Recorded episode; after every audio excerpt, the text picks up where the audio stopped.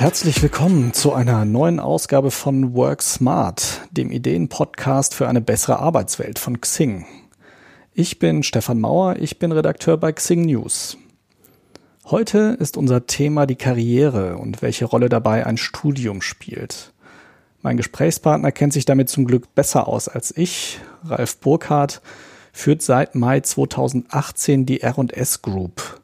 Mit mehr als 3500 Mitarbeitern macht die Gruppe mehr als 400 Millionen Euro Umsatz im Jahr. Sie ist gleichzeitig Handwerksunternehmen und bietet hochmoderne Elektrotechnik an. Sie ist deutscher Marktführer in den Bereichen Gebäude, Schiffs- und Industrietechnik. Es lohnt sich also mal reinzuschauen und ein bisschen mehr über die Gruppe nachzulesen. Ralf ist uns für diese Aufzeichnung leider nur per Telefon zugeschaltet, was leider nicht so gut ist für die Audioqualität. Wir bitten das zu entschuldigen und hoffen, dass der gute Inhalt das zumindest ein bisschen wettmacht. Jetzt soll es aber endlich losgehen. Hallo Ralf, schön dich heute zu sprechen. Hallo, grüße dich.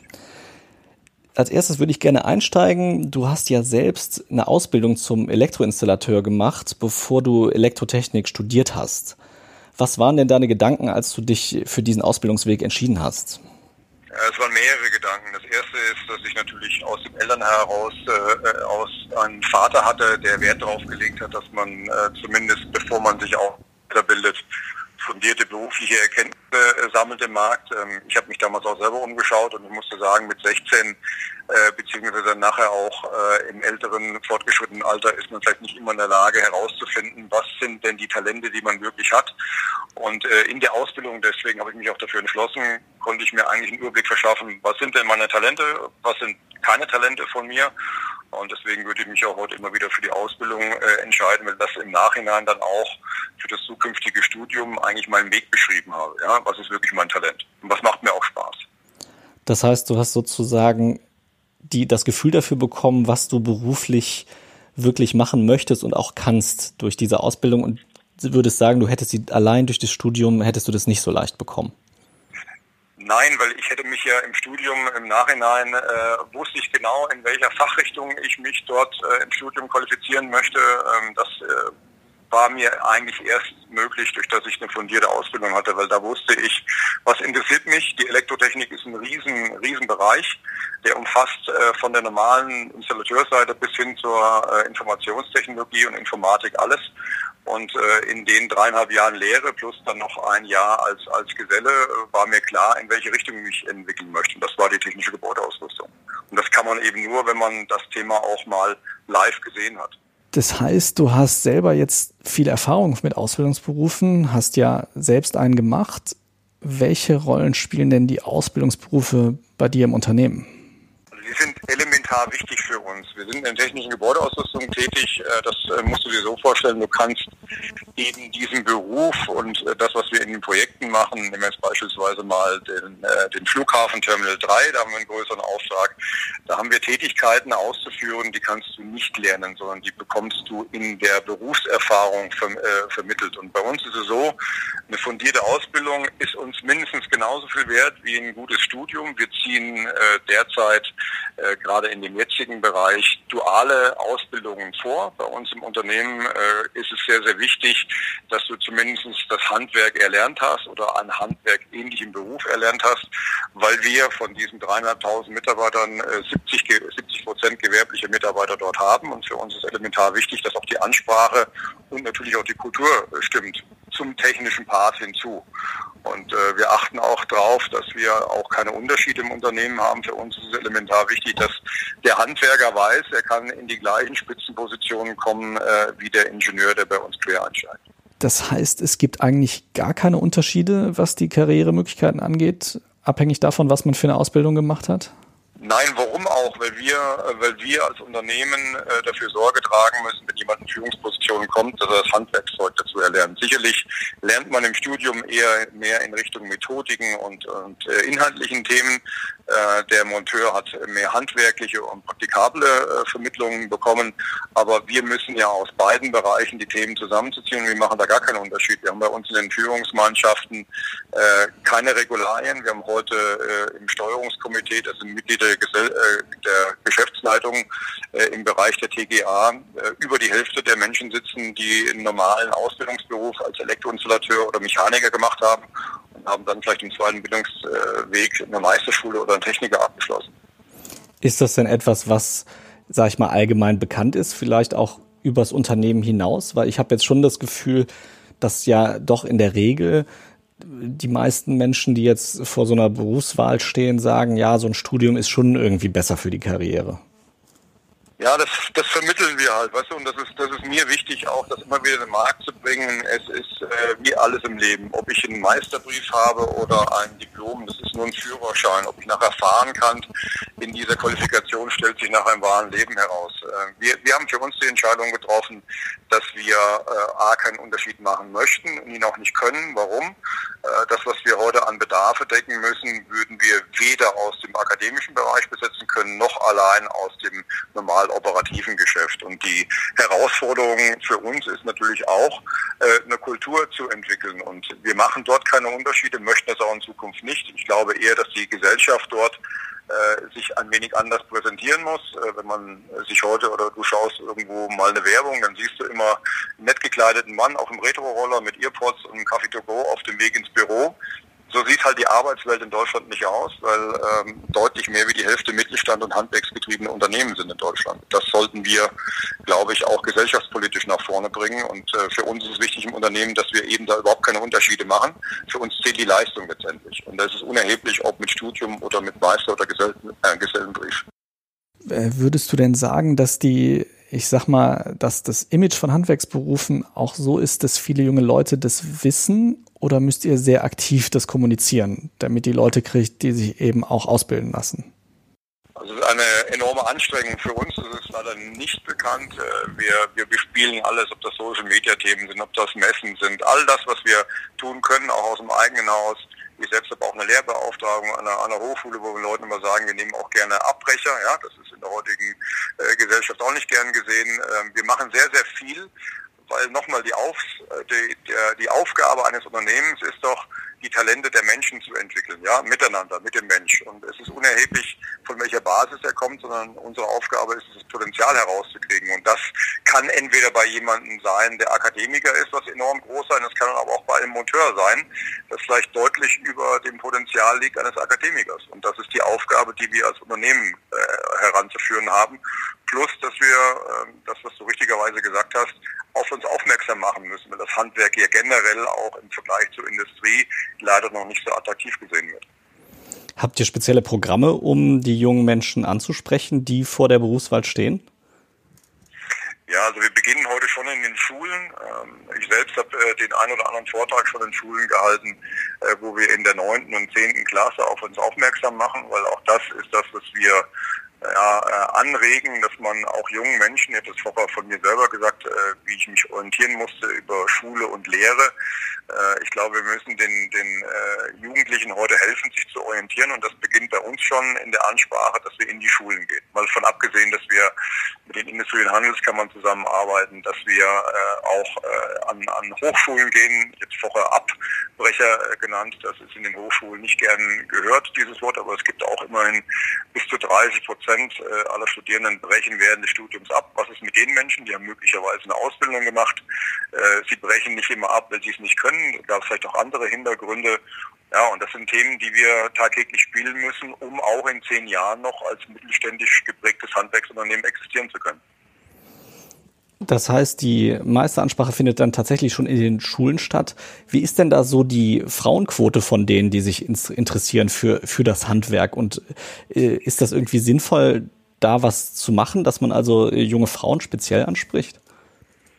Ja, auf jeden Fall. Also es ist deutlich zu gering, das muss ich klar sagen. Also da hast du äh, einen richtigen Markt erwischt. Wir, uns ist jetzt gelungen, in dem Bereich der Energie- und Steuerungstechnik, das ist ein Schaltanlagenbereich, haben wir jetzt drei äh, Frauen, die die Lehre abgeschlossen haben bei uns, in einem typischen Handwerksberuf, äh, der eigentlich nur von Männern umgeben wird.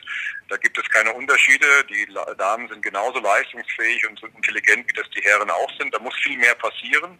Man sagt äh, heute noch in der Gesellschaft, äh, das ist nichts für eine Frau. Für uns ist es unerheblich. Nochmal, ich komme zurück auf das Erstgenannte. Die Leistung ist wichtig für uns.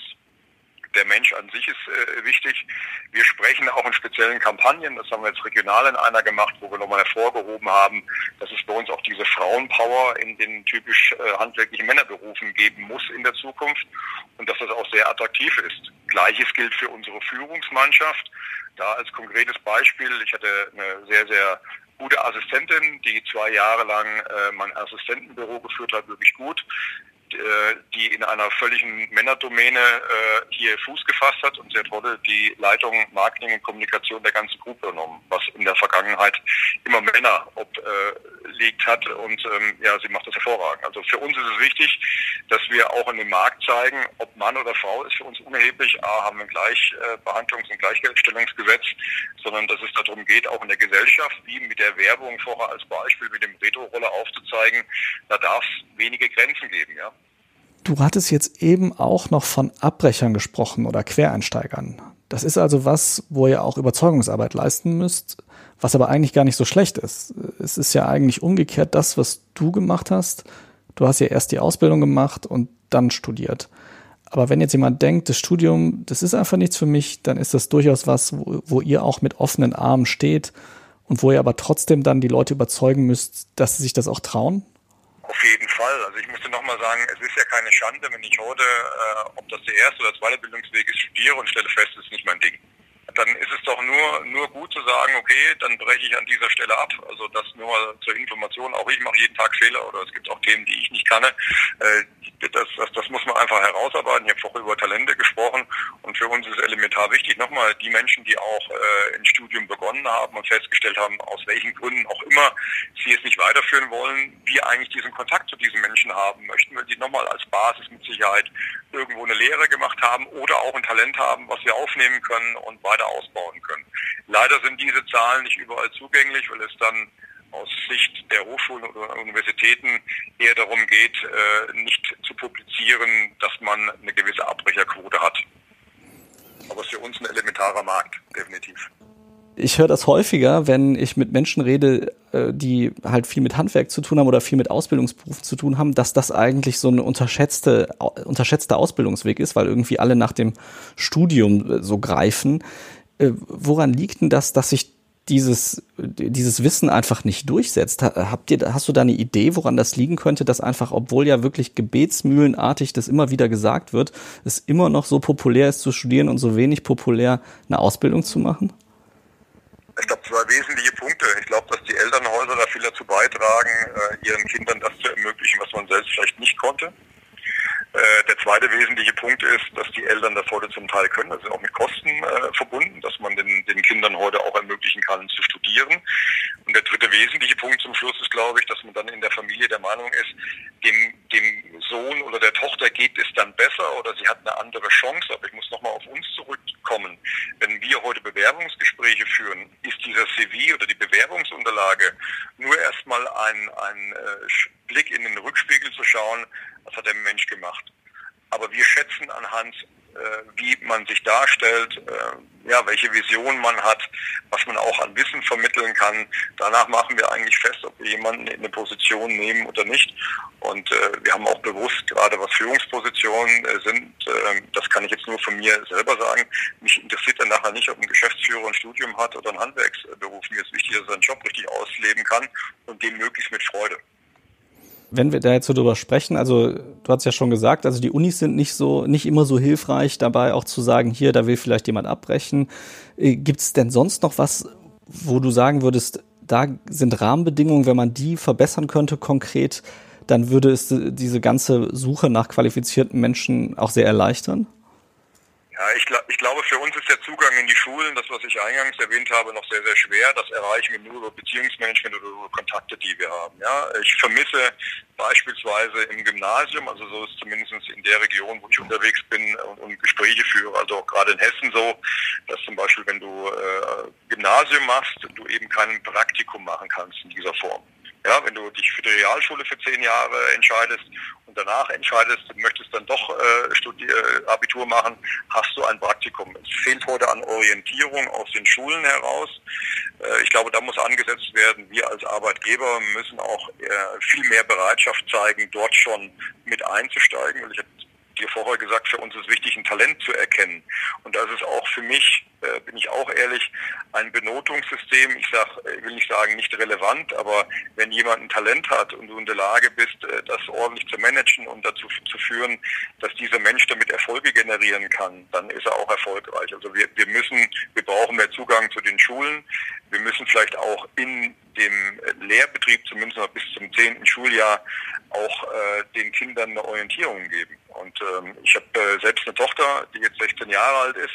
Es ist unheimlich schwer für die Kinder heute, auch in den ganzen sozialen Medien, für sich überhaupt eine Entscheidung zu treffen, was sie machen wollen. Weil es ist elementar äh, viel, es ist ein großer Markt und es ist auch unübersichtlich. Gerade in Studienbereichen, heute mal BWL, da kannst du alle möglichen Themen studieren und äh, ich glaube, der eine oder andere weiß gar nicht, auf was er sich da einlässt. Würdest du denn sagen, ihr oder die R&S-Gruppe ist als Unternehmen da einzigartig oder gibt es da schon viele, die sich engagieren und versuchen, äh, da dann also auch früh an junge Talente ranzukommen und eben auch nicht nur für Studiengänge, sondern auch für Ausbildungsberufe? Also ich einzigartig sind. Ich habe viele Unternehmer kennengelernt, die das auch machen. Ich glaube, dass wir eine Vorbildfunktion haben. Äh, wir haben auch eigene Lehrwerkstätten. Wir geben Nachhilfeunterricht für, für Berufsschulunterricht. Ich glaube, dass wir da schon gut sind, aber nicht, nicht, nicht einzigartig im Sinne von, dass es kaum mehr einen gibt, der das so macht wie wir.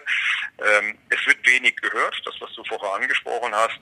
Äh, wir publizieren dann lieber andere News, aber dass der Mittelstand und gerade handwerksgetriebene Unternehmen sehr, sehr viel machen, das dringt nicht bis ganz nach außen. Ja? Deswegen bin ich auch dankbar für solche Themen wie heute, äh, dass wir mal aufzeigen können, dass es uns sehr wohl daran gelegen ist, junge Menschen für uns zu begeistern und dass es uns auch daran gelegen ist, diesen Weg der Menschen so lang wie möglich zu begleiten. Aber wir dringen nicht nach außen. Äh, und das ist auch, glaube ich, noch ein Fehler von uns im Mittelstand, dass wir vielleicht da noch viel mehr in der Vermarktung machen müssen. Das heißt, es ist schon auch ein Kommunikationsproblem, was aber ja dann nicht von den Firmen ausgeht, sondern wirklich vielleicht auch einfach, wie du, wie du ja sagtest, von den Eltern, von den Universitäten, von, von dem, was man halt heutzutage so unter einer guten Ausbildung versteht. Wenn, wenn du jetzt nochmal äh, als, als junger Mann vor deiner Karriere stehen würdest, würdest du den gleichen Weg gehen wie vorher oder würdest du irgendwas ändern? ich würde gleichen Weg gehen. Du weißt, in der Zukunft ist man immer schlauer, äh, wie das äh, in der Vergangenheit war, aber ich würde das heute genau noch einmal so machen.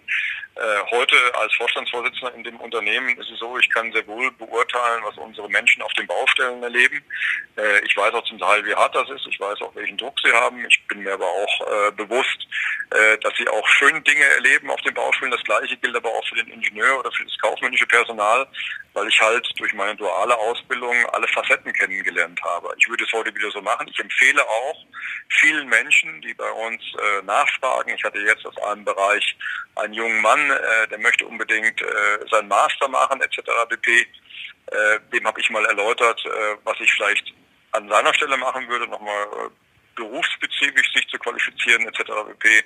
Und dem haben wir jetzt ein Stipendium gegeben, dass er zwar sein MBA macht, aber nicht in dem Bereich, wo er wollte, sondern, sondern im Bereich der Elektrotechnik, weil er ist Kaufmann und kriegt jetzt nochmal in dem Wirtschaftsbereich in Bezug auf Elektrotechnik nochmal Kenntnisse vermittelt. Und ich glaube, dann hat der junge Mann auch vielen was voraus, weil er beide Facetten kennengelernt hat, was ich auch erleben durfte. Und dafür bin ich dankbar heute.